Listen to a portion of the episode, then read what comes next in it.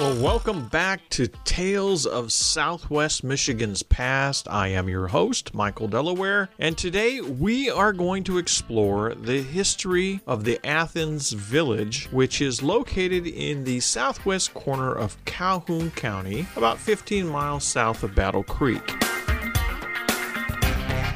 So, the Athens village has kind of an interesting history. Um, it was named after Athens, New York, as many of the Euro American settlers were from Athens, New York. Its first settler was Isaac Crossett, who built a house there in Athens in 1832. He first arrived in 1831. So, Athens in present day is roughly about a thousand people, according to the 2010 census, just a little over a thousand and it's located on the Nottawa Creek, which runs through the town of Athens. Now, at one point, I found an early reference that the name of the creek was also called Nottawaseppi River, so there's a little bit of change over time in some of the names of the rivers down there. The first store that was built in Athens was built in 1854 by a man named William Simons. Now, as to when the village was officially incorporated, I found two different dates dates, one on the athenspath.com, which is a website that features all the cities that are named Athens in the United States. And they state that the village was officially incorporated as a village in the state of Michigan in 1895. In the book History of Calhoun County, written by Washington Gardner, he says that the village was officially incorporated in 1896. So it's within those two years, most likely. Now, this area was settled by the Potawatomi tribe before the Euro American settlers moved into the area. And unlike many other parts of Michigan, the Potawatomi never were fully driven out, although their reservation was dissolved officially in 1833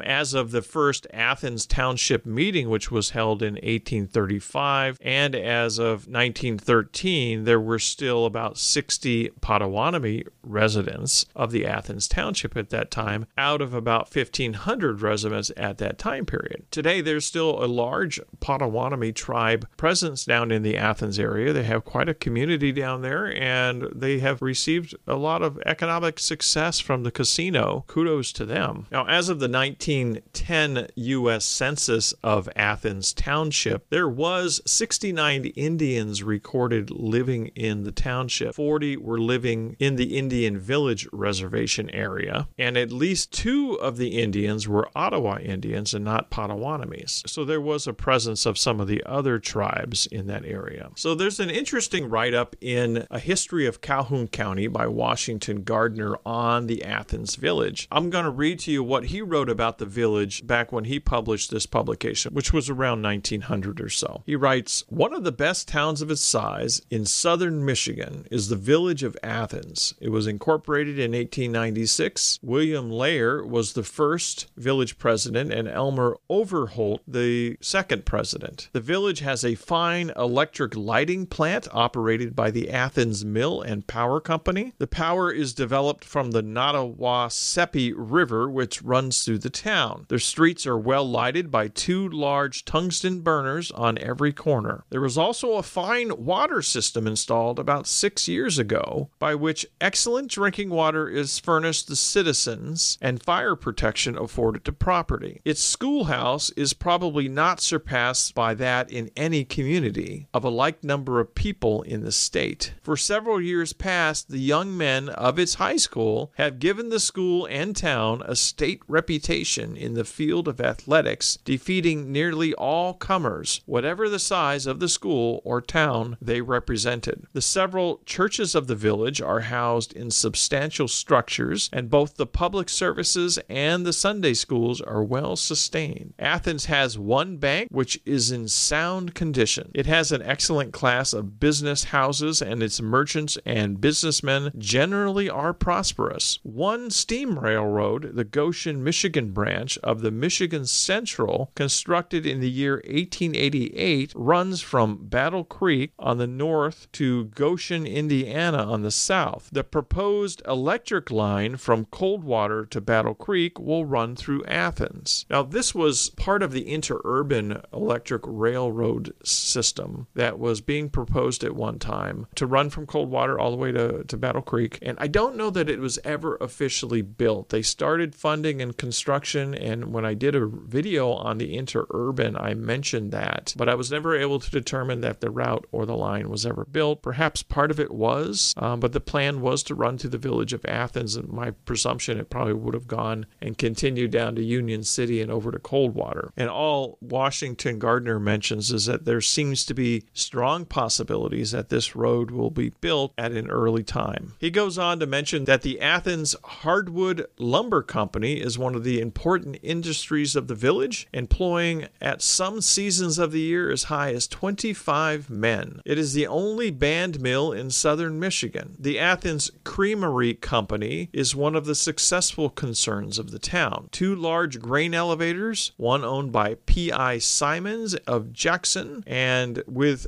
S.W. Lear as the local manager. And together they meet what wants of the rich farming community all about. Wood and Woodruff, local lumber dealers, carry one of the largest and finest assortments in southern Michigan. It is generally well to do people live in comfortable homes in Athens. Its sidewalks are as good, and there are as many miles of them in proportion to the number of inhabitants as will be found in any village in the state. Its shaded streets and well kept lawns give a general atmosphere of home likeness to the village. Then he goes into discussing the different newspapers that were established in Athens and how long they lasted. The first one was the Athens News, which was the first newspaper to be printed in the village, and it was established by the McDowell brothers of Mendon in 1880. The plant was brought in by a wagon, for Athens had no railroad until 1888. The paper was very small in size and survived but a short time. The second one was the Athens Times, which was established in 1883 by L. H. Love, who printed a four page 8 by 12 sheet on a job press for a number of years when it was enlarged to a five column page and later a six column page. Mr. Love owned the paper with the exception of a few brief intervals until about June of 1908 when his health failed and he sold it to a man by the name of Etheridge, who sold it to another man by the name of Macmillan. The hand equipment was eventually discarded for a modern power plant, and the Times now prints four pages at home and enjoys a splendid advertising and job printing. And finally, the third paper that he mentions was a publication called the Athens Bee, which was established in 1896 by Jerome Culp and another man by the name of Newman as the editor. The paper lived for about seven or eight years and suspended publication, and the plant was sold to Vicksburg and was now being used as the Vicksburg Herald. So that was the extent of what he wrote about the village of Athens in the history of Calhoun County. Now, there's also a lot of rich history about the village that could be explored at local cemeteries. There's quite a number of small historic cemeteries in the area. There's the Oldberg Cemetery, which is a smaller one just east of the village center. And then there's the Burr Oak Cemetery, which is just west of the village center, which is a little bit larger. And I intend to do a video on that cemetery later this summer. Perhaps I might even get to it sooner than that. And if I do, I, before this uh, podcast airs, I will put a link to that video in the description. There's also an Indian cemetery off of S Drive, and then there's the North Sherwood Cemetery, which is off of M60, very close to the southern parameters of Athens. Then there's another one called the North Athens Cemetery, which is a little bit north of the Indian Cemetery. And there's a few other small ones in the area. So the area is quite rich